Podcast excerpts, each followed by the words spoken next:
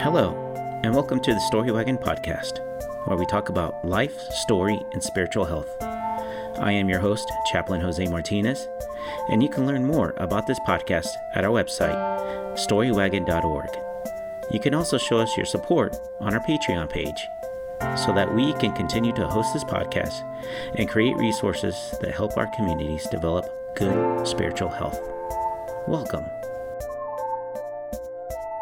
Welcome, everyone, to the Storywagon podcast. This is the March edition twenty twenty-one, and we are now a year into our covid nineteen experience, and there's a lot going on in the world, a lot of social justice stuff, and um, it's because of all of the things that are going on in the world that we are talking with Amy Ravis Furey, Amy Ravis Furey this morning from Avodah. Avodah is a Jewish social justice organization, and it is awesome, and Amy is awesome, and you get two Amy's today. Woo! What's better than that? Double the Amy. So uh, just to start out, again, I'm Amy Shoemaker, and um, Jose will not be with us today. He is still in Germany, and Amy and I are here in Kansas City, so we are hanging out on Zoom, getting this podcast done, getting this podcast out to you all who are listening. So thank you for listening. And Amy, I'm going to turn it over to you just to introduce yourself a little bit and, um, you know, tell us a little bit about yourself and Avodah and sort of how you got into it. Yeah. Oh, thank you so much for having me. I was really honored that you asked. This means a lot. Um, so I'm the director of Avodah in Kansas City. Avodah is a twenty-one year old organization, and we're a national organization.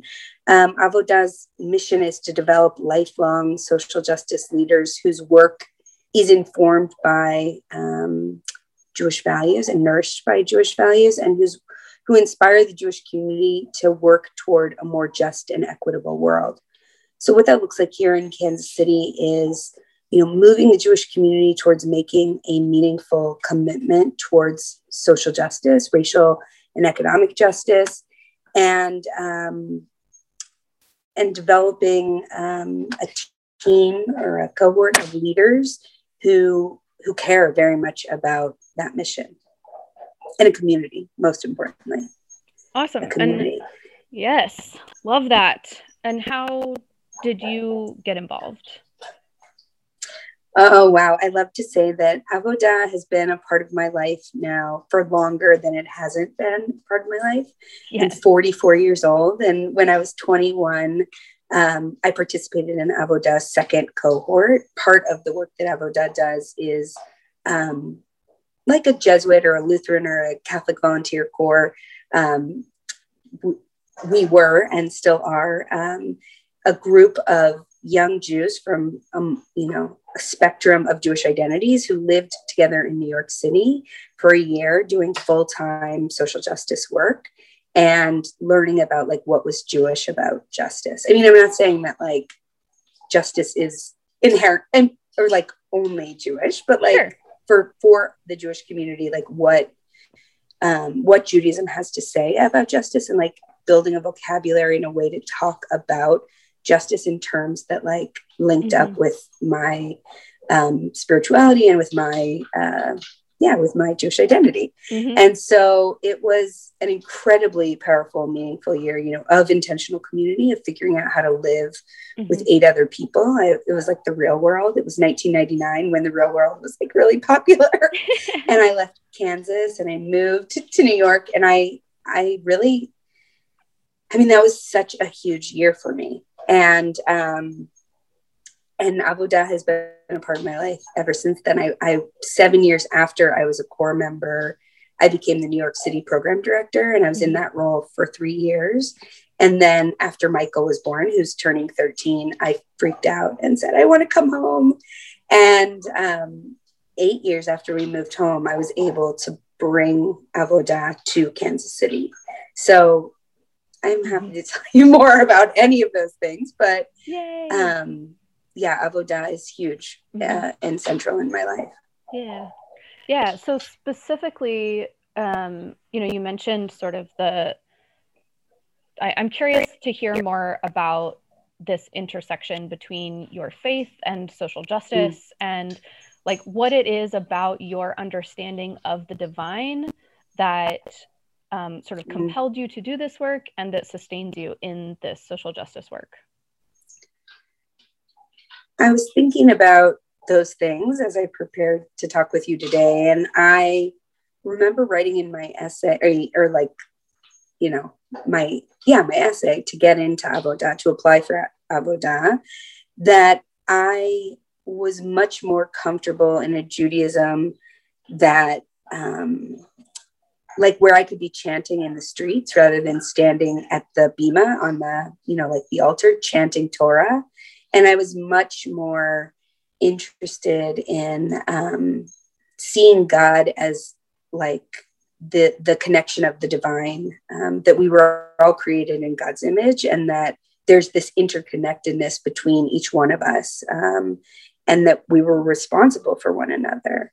Um, I'm also deeply compelled by Jewish history in terms of radical movements and um, social justice movements. And, you know, I don't think it's an accident that there are so many Jewish people at the forefront of, um, you know, the women's movement, the civil rights movement, um, the anti-war movement. And maybe it's that I like, I mean, we, we make up such a small percentage of people, and maybe it's that there were, lot, there obviously were lots of people in leadership roles, but like, I can't help but think of like Abby Hoffman and Jerry Rubin. You know, I saw um, the movie, The Trial of the Chicago Seven, and I watched the series Missus America. And I think Gloria Steinem and Bella Abzug and um, Betty Friedan. And, you know, like, I can't help but think that those movements were infused by Jewish people. Um, and that's a Judaism that I've always been drawn to and connected to. I think that a lot of, I mean, I, I also could talk forever about like Jews and whiteness. And I want to recognize that like the Jewish community is a multi um, racial and diverse, multi-ethnic and diverse community. Um, but I think the world perceives, we're working to change that, but the world perceives Jews as white. And, um, and yet like when the Capitol was, um, the Capitol insurrection, you know, there was the Camp Auschwitz and the, you know, mm-hmm. um, Marjorie Taylor Greene was talking about Jewish mm-hmm. space, whatever, you know, like lasers. And so it's both like, right. Like, so we have one foot in whiteness and this ability for those of us that are white, this ability to pass mm-hmm. as white, and this one foot out. And we are so looped in and um, lumped in. I don't know how to say it. Like, we're um, also in that targeted and hated and, and other group. Yeah. And I think growing up um, in Overland Park and, you know, going to Blue Valley high school, you know, school system, I was very, very aware of my otherness and my difference. And um, in like subtle and not so subtle ways. Um, mm-hmm. And like that built, I mean, it was a lonely and isolating feeling, but I think that that like really built my character. And I've always, you know, for as long as I can remember, I've always been um, identified with the underdog or the outsider or the marginalized. And um, I, I don't know, I like that's just had so much to do with my Jewish and justice journey. And I want nothing more than to build a community. Um, especially here in Kansas City, where, you know, like when I was in New York, or people in D C or Chicago, or um, we're expanding to San Diego, like those communities already exist. And I think like for me, nothing is more important than building that progressive faith-based community here locally. Mm-hmm. Nice. Yeah. Thank you. That's a lot of really helpful information. Yeah. About your experience and about sort of the context in which you're working and the vision you have for the world, which, you know, is one of equity and inclusion and um, not just justice, but like this really radical way of being community together. Yeah. Um, when we know that, um, like, like, without dismantling white supremacy, like, you can't dismantle anti-Semitism. Like, they right. are so, what I was trying to say before is, like, they are so linked and bound up with one mm-hmm. another, as we are with one another. Mm-hmm. And that um, it's only by, you know, like, we will not persevere or like preserve ourselves if we only worry about anti-Semitism. Like, they are so linked. Yeah. yeah. And um, when we fight against um, racism, we're all, you know, and, and equality and the redistribution of resource, you know, like, it's only benefiting all of us. That's, yeah. that's what I believe. And that's, you know, and that's the goal, is to, to teach and educate and raise the consciousness of the Jewish community as a whole to understand, mm-hmm. you know, like uh, self-preservation and looking out for ourselves is important. Like, we've seen historically that, you know, most communities take care of themselves because, like, maybe nobody else will, mm-hmm. but, like, it's only in our solidarity with others that, like, we will truly be safe. Mm-hmm. Yeah. Okay. Yeah. So this, it, it reminds me of that saying that, like, rising tides raise all boats or something like that. Yeah, I love that. I probably just totally ruined that quote, but no, a rising tide lifts all boats. That's totally. Um, yeah. So everything that you're saying sounds, you know, really simple and beautiful and wonderful, like, you know, in this sort of straightforward description and what you're actually doing and um, this program that you're actually running, it's really difficult. Um, yeah. You know, racial equity, um, f- you know, fighting for sort of a, a Jewish identity of social justice in the world, like, that's not easy work.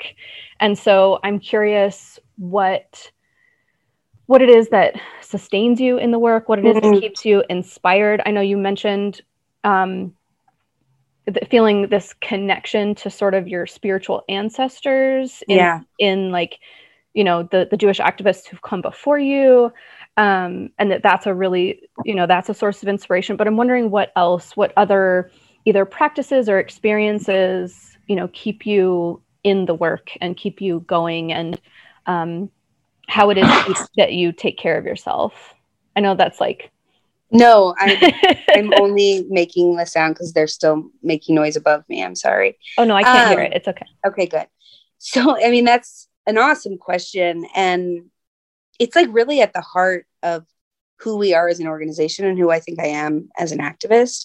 Um, when Avodah was founded, I, I did not find, you know, I was in the beginning stages of the organization, a participant, but our wise founder, David Rosen, you know, knows that community is an essential ingredient towards, um, and community care is like an essential ingredient towards long haul activist work. And so, like, for twenty-one years or yeah, for like twenty-one years, I have had a community of support, um, of people who like get it, who speak the same language, who, um, you know, who wake up each day thinking about the same sort of things I think about, who go to sleep at night thinking about those same sorts of things that keep, you know, that keep me up at night. And they have for sure sustained me. Um, And so I'd say community is a huge part of it. Um, I also think commitment, like I, I knew, I mean, even before Avodah, I knew I was making this long haul commitment towards the movement. I mean, I've been watching way more documentaries than probably I should. And um, one of the things that I've taken away is that, like, so much has changed and yet so little has changed at the same time. And, like, in some ways it's reassuring to know that, like, people have always been fighting.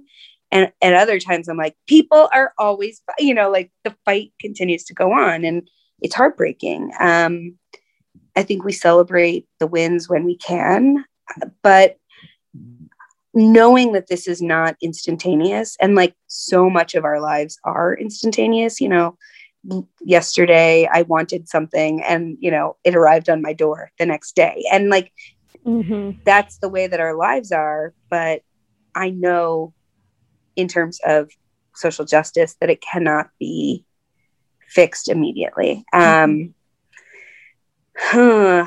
Yeah. What yeah. else? um, well, there's, there's another, oh, there's another way that I know community shows up in your life, and that's through the maker community and the crafter community. Yeah. I was so, like, totally going to mention that. That has kept me sane and spiritually well-balanced, um, mm-hmm. for sure. Um, four or five years ago, sort of like leading up to the presidential election, I was so like distraught and disturbed by everything that I, I felt like I was consuming media. I mean, we've since gotten rid of cable, you know, like all of that stuff, and I've eliminated it um, from my life, but there were still like things that stressed me out. And I found that I was like embroidering and like doing things with my hands and creating like a little bit of beauty in a world that felt like so broken. Mm-hmm. And I would make these things and people wanted to buy them. And I was like, what, really? And um, I was so lucky enough to stumble upon the Strawberry Swing Indie Craft Fair. And like, again, all the community that comes with that. Mm-hmm. And it's been like more than four years now that I have been part of that maker movement. And that, that also, I mean, I call myself a craftivist, um, because I think that there is for sure a connection between, um,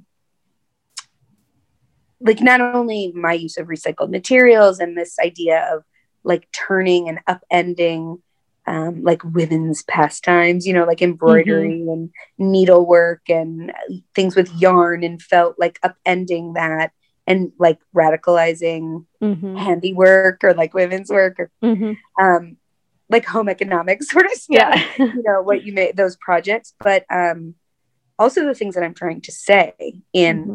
in, you know, the stitching or um, like I said, the, just the vibrant colors that are like a little more, make the world a little more tolerable um, mm-hmm. than like the bleakness around us. And so like that to me is craftivism. And so Little Fury um, is the, the work that I do through that. I, I mean, I, I don't know, for what it's worth, I felt like when I said, and people wanted to buy it, I, I also feel yucky around like calling it a small business or thinking about it as like money. Cause mm-hmm. I also think that capitalism is tied up in this conversation when we talk about like, you know, dismantling white supremacy and anti-Semitism and all of the, the awfulness, mm-hmm. like capitalism is also bound up in that. Um, mm-hmm. And like, sometimes I would think of my worth as like how much I made at a show. Mm-hmm. Um, instead of, you know, I'll look down an aisle and I'll see like these kids running towards me and towards the bright colors with like such excitement. Mm-hmm. And for whatever reason, like that wasn't as valued to me as like the amount of income that I made. Mm-hmm. And so I think, you know, we barter and trade among ourselves. Um, I, I I'm just happy like that someone takes home something that I've invested my love and time into. Mm-hmm. Um, and so like, that's another small way that, mm-hmm. um, that I feel like I'm making, you know, not just a difference, but like trying to upend these systems that like make all of us so sick and yeah, keep all of us so down. Yeah. Yeah. It's, uh, so the, I know you just popped up at the Strawberry Swing on Saturday mm-hmm. and I was scrolling through Instagram Saturday afternoon for a minute and I saw Um, a friend of mine posted pictures of her kids in in the little unicorn headbands. Oh my God. And I was like, oh my gosh, that's Amy's work. Like, it was just so cool to like, you know, see, like, because you don't know each other. No. You would absolutely love each other if you knew each other, but you don't really know each other. And yet, you know, you're strangers to each other, but I saw on my Instagram feed, like, your work on my friend's kids. And it just, it's...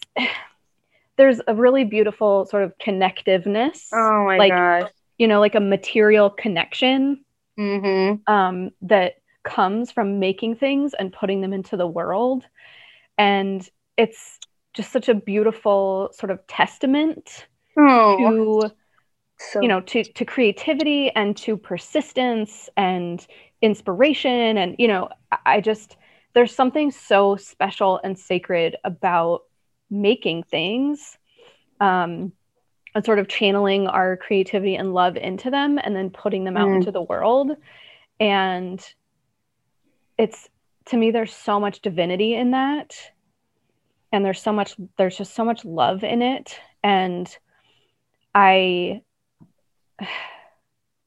to me, that's, that's what this is all about. Like, that's what faith yeah. is all about. That's what life is all about, is like, you know, to do what we can to cultivate connection and to, like you said, put, you know, create something that is tangible and beautiful and lasting, but not like, you know, polluting of our, or destructive, of our, right, of, right. Yeah, of our world. Um, and I've been thinking a lot recently about harm reduction. Mm. Um, not only as like a personal um, sort of coping skill or a personal value, but also as a community value. And I don't know, this, this intersection between, you know, justice work and crafting and this sort of ecosystem and system of care that, that is created in community, or that just, that is sort of intrinsic to community. Um, for me, it connects up with this intention of harm reduction, in the sense that harm reduction feels like a place to start. Mm. I, um, I mean, I, I want to hear more. It makes me think about, I, I mentioned community care before, mm-hmm. and versus self-care, which I feel like everybody talks about. And, mm-hmm. and it's about, I mean, I think self-care is valuable, but there's um, one of the lessons that we study together as a group in the Avodah um, cohorts is this idea of community care. And there's a line in a piece that we read, and I wish I could tell you the piece and who wrote it. Um, but it says that like no amount of bubble baths and like, mm-hmm. um, you know, spa days will alleviate the feelings that we feel. Like it's mm-hmm. only when we begin to change systems. And so with regard to harm reduction, like, yeah, um, like taking a nap is better. Like, I guess that's the harm reduction, but I wish that like people could work, um, and do things they loved and get paid an amount yeah. of money that they could survive, and that they didn't have to be on the front lines and be harmed, you know, like all mm-hmm. of that. Mm-hmm. Um, but I do think community care and mutual aid. I've been thinking a lot yes. about mutual aid lately. Mm-hmm. Um, are you on like the Kansas City Mutual Aid page? Um, I, not actively. It's really difficult because like I thought that mutual aid and like community care, I thought that that is what I believe in. And in fact, it's really upsetting mm-hmm. because people are like, I need twenty-seven dollars to get my prescription, or can anyone help me out with ten bucks for gas? Mm-hmm. And I'm thinking, oh my God, like the system is so messed up. Like you could continuously give away your money, which fine. Like if, if that's going to mm-hmm. keep people safe, mm-hmm. but like what a messed up world that someone is evicted because they have to pay for prescriptions or medical bills. Right. And so mm-hmm. I don't know, like I'm imagining yeah. like, it's not a systemic change. Aid. Right. Like mutual aid is the Band-Aid, or like, it's like the tourniquet that, you yeah. know, re- like is trying to stop the, the hemorrhage, you know, like to stop the bleeding, but right. you're still going to need surgery. Right. Like, and maybe that's the harm reduction. I don't know. You know, we also talk about different methods of social change. And this was a big part of my Avodah story, is that like my year of service, I was, um, you know, I came in and I like wanted to help people mm-hmm. and I was placed at, um, I mean, it was nineteen ninety-nine. Like I didn't have like the systemic analysis that I had, that, like, I, I mean, people in the world did, but like not my world. And yeah, you know, I, it was like this huge radicalization this, that, that year, but I was, you know, holding, you know, working in partnership with and muddling through a system at a domestic violence shelter, if I didn't say that, you know, and I was the housing specialist. This twenty-one, twenty-two year old white girl from Kansas was responsible for helping people um, navigate the New York City housing system so that they could get like permanent housing and leave the shelter. And after about a month of the work, I was like, this is horrendous. Like, I do not want to be a cog in this wheel. Like, I do not want to fill out another form. I do not want to wait another line. I do not want to like fight through this mm-hmm. mess. Mm-hmm. I want to like upend the whole thing. Mm-hmm. And that was a huge awakening for me. Mm-hmm. Huge. Um, you know, I thought a lot about community organizing, and then there was a moment where I looked at our program director and I was like, I want to be her when I grow up. I want to create these transformative experiences for people who, for Jewish people, I think I thought, mm-hmm. you know, for Jewish people who can go out and transform the world in whatever way they want. Mm-hmm. And my point is like, um, there's like a Saul Alinsky parable that says that like, you know, the babies in the river, I don't know, you know, that like somebody comes along and starts pulling these babies out of a river. And then for months, this goes on. They're like pulling the babies out and rescuing them. And someone finally says, I'm going to go to the top of the hill and find out who's throwing these babies in and make them stop. And so like, that's what I believe in. But I also am like, so glad that somebody's there to pull the babies out. I'm so glad that someone's willing to pay twenty-seven dollars so someone can fill their tank of gas. Mm-hmm. And like, it all has to be happening simultaneously, but yeah. I, I felt really demoralized by like that being my position in the mm-hmm. work. Mm-hmm. It was way too much. It was way too much heartbreak. Mm-hmm. Um, yeah. For me. Yeah. And so this is, you know, the Storywagon podcast, and we're all about stories, and there's a, there's a sneaky, um, this, this version of the world that you see. Mm-hmm. One that is equitable and just and empathetic, and where we stop shouting self-care at people who need community care. Yeah. Right? Yeah. Um, we stop failing people by, by feeding this narrative that poverty, homelessness, um, illness, any of those things are some sort of personal failure. Yeah, that individuals have to pick themselves up by their bootstraps to get it, to get through.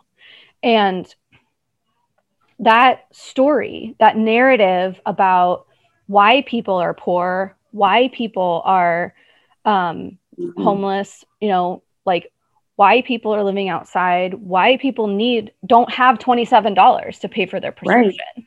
Like, we live in a society in which the narrative around that experience is one of individual failure, when it is actually community failure, because one hundred percent.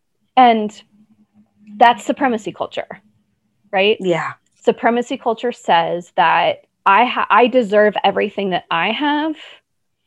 And since you don't have what I have, you must deserve less. Mm. Mm-hmm. And because you have less than I have, you're inferior to me.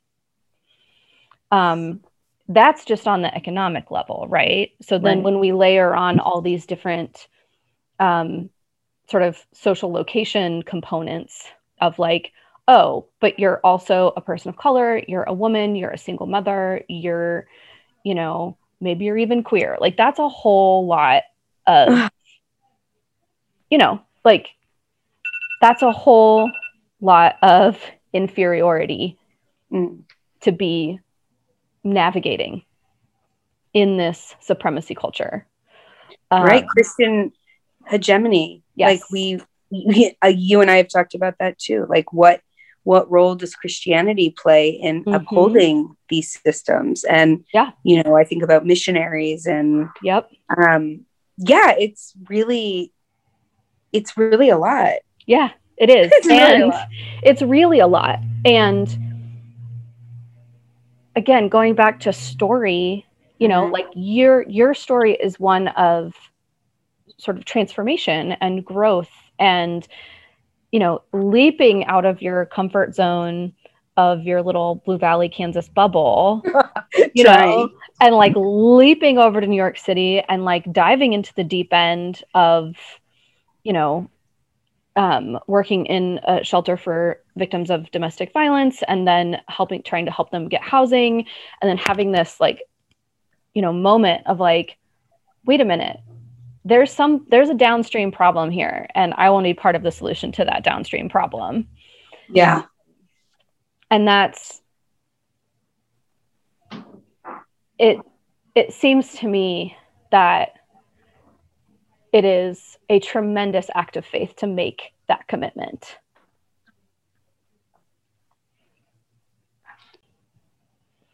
So we have, you know, there's a lot that we're looking at here in this conversation. And, um, you know, we're kind of getting at some solutions. You know, we've talked about harm reduction, we've talked about systemic change, we've talked about, you know, the importance of community care, and that, you know, mutual aid is, is mutual aid and harm reduction are great places to start, and it's not enough to sustain us. Mm-hmm.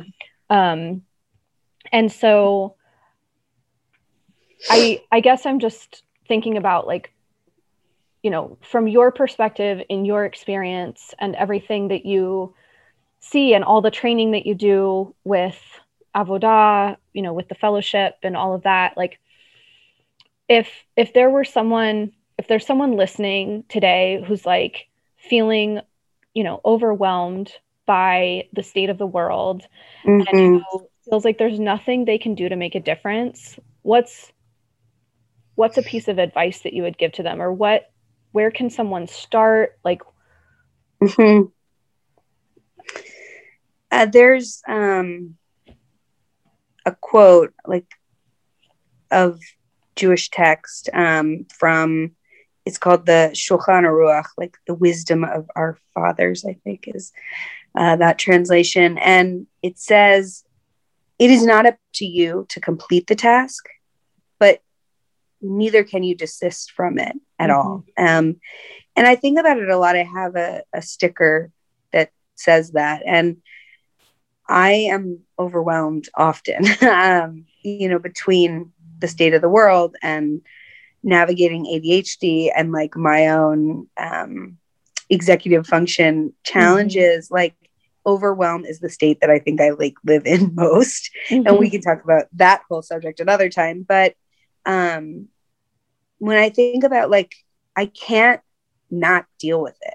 Like, it's, but I, but I don't think anyone is expecting us to complete the task. Mm-hmm. Um, it's not up to us to complete it, but it would be really remiss, like, we would be remiss to not even begin to try. Mm-hmm. Um, before you were saying something about, like, this incredible leap of faith. And I think, like, to sum up my faith is that, like, I don't think, and I, you know, I think this is inherently Jewish to say that, like, I don't think someone should have to, like, die and have, like, a heavenly, wonderful hereafter. Like, I want to make manifest the world, like, like as it should be now, mm-hmm. for us to enjoy, not, not um, in the afterlife, not, mm-hmm. you know, on mm-hmm. something like I can't bank on, or that I can't, mm-hmm. yeah, we all can't experience now. And mm-hmm. I think, like, that is my faith. Like, it is um, an act of faith to constantly be visioning and reimagining and working towards, like, the world that is yet to be, um, mm-hmm. in the here and now. Mm-hmm. Um, Jewish tradition also says, um, like, you hear tikkun olam a lot, like, it mm-hmm. means the repair of the world. And I love that anyway, but the story of it is so much more, like, even more magical, that, like, when God created the world, that it was so, like, full of awesomeness and light. And it was so magnificent that it, like, burst into a million billion, you know, shattered into, like, all of these shards of light and goodness. And so that the world is in a constant state of disrepair, and then it's our job to, like, gather these shards and to build back, like, this vessel of wholeness. Mm. And I, I mean, that's that's where I would start, right? Mm. Like, it's just about a movement of of building back, of leaving things like like just a little bit better, mm-hmm. for our, you know, for our children and for future generations than they were for us. Mm-hmm. Um, yeah, and that. Yeah, I I don't know. It's not easy. It's yeah. really not easy. Yeah.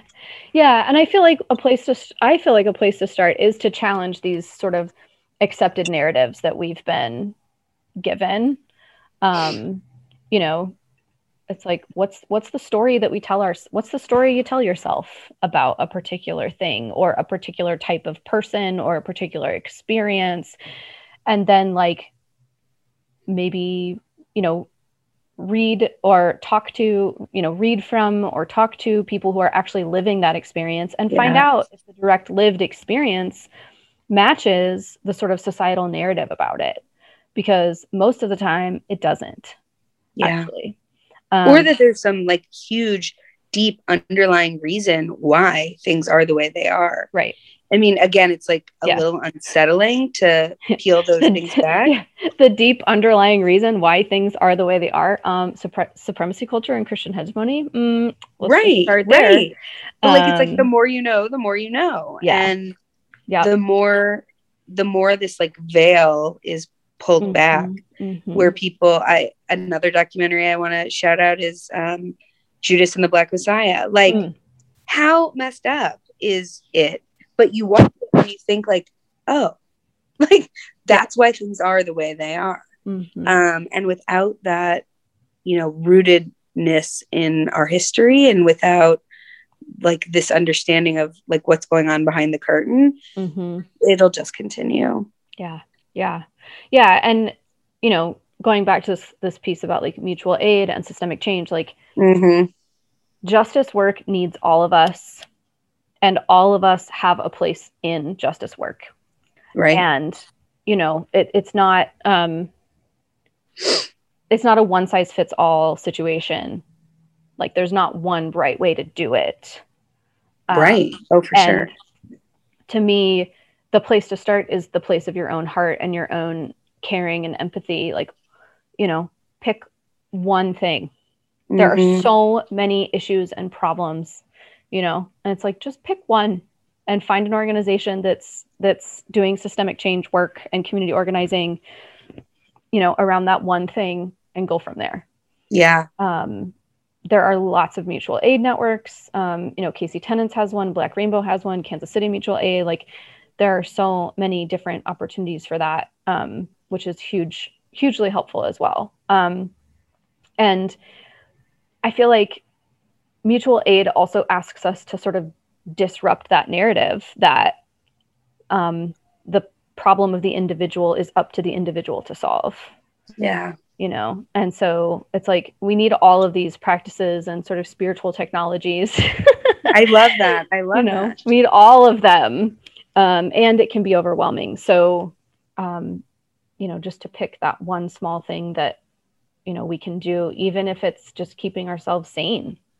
By, you know, a little bit of cross stitch or a little bit of embroidery. Like yeah, that, that is another great story. And then like, we can end with this, but I, when I was working at the domestic violence shelter, I had a really, I felt like so much guilt um, and like internal shame. I remember my parents came to visit me in New York and they bought me a new winter coat. And I was like embarrassed to wear it to work because here I was, you know, feeling like I was flaunting my mm-hmm. privilege and the people there had so little. And I, I was a mess. Like I didn't want to leave because I felt bad. They couldn't, I mean, it was, it was a, a mismatch for me, but it was also like, I didn't have the skills to navigate this at all. And my supervisor who I loved, who was a fellow social worker said, you know, like you're of no use to me if your cup isn't full. Like you think you're, I don't think he called me a martyr or like, he wasn't mean about it, but he was like, if you cannot keep your cup full, like you cannot continuously give to others. And if mm-hmm. you can't give to others, like you're of no use to me, like yeah. you're playing small and you're mm-hmm. um, self-sacrificer. I, however he said it, like you're um, mm-hmm. yeah. all these things that you think you're like coping and like, like you think you're somehow helping yourself. Like you're not, mm-hmm. they yeah. make you less capable yeah. of doing the work I need you to do, or we need yeah. you to do. Yeah. And that's been huge. I mean, mm-hmm. that, and that goes back to self-care and sure. community care. Like I can't be a good mm-hmm. member of my community if I'm, or when I'm a mess. Mm-hmm. Yeah. I am. Yeah. Yeah. It's also the skill of empathy. Right. Right. Because practicing the skill of empathy doesn't ask me to make myself smaller in order to make space for your experience. The skill of empathy yeah. asks me to stand in my fullness and understand you as you want to be understood in your fullness. And that is like so anti-supremacist, anti-capitalist, anti-patriarchal, anti like, you know, like it, that way of being in the world mm-hmm. counters every narrative we have as a society about who we are and how we can relate to each other. And empathy is, is a deeply spiritual practice as well. Um, so just one last question for you, which is sure.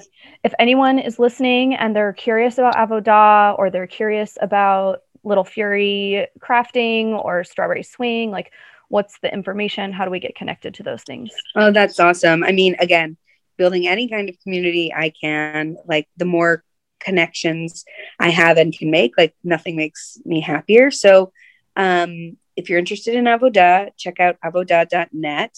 Um, you know, you can find us at Instagram and Facebook with Avodah. It's A V O D A H, and it means service in Hebrew, for those of you who are, um, who are curious about what that Hebrew word means.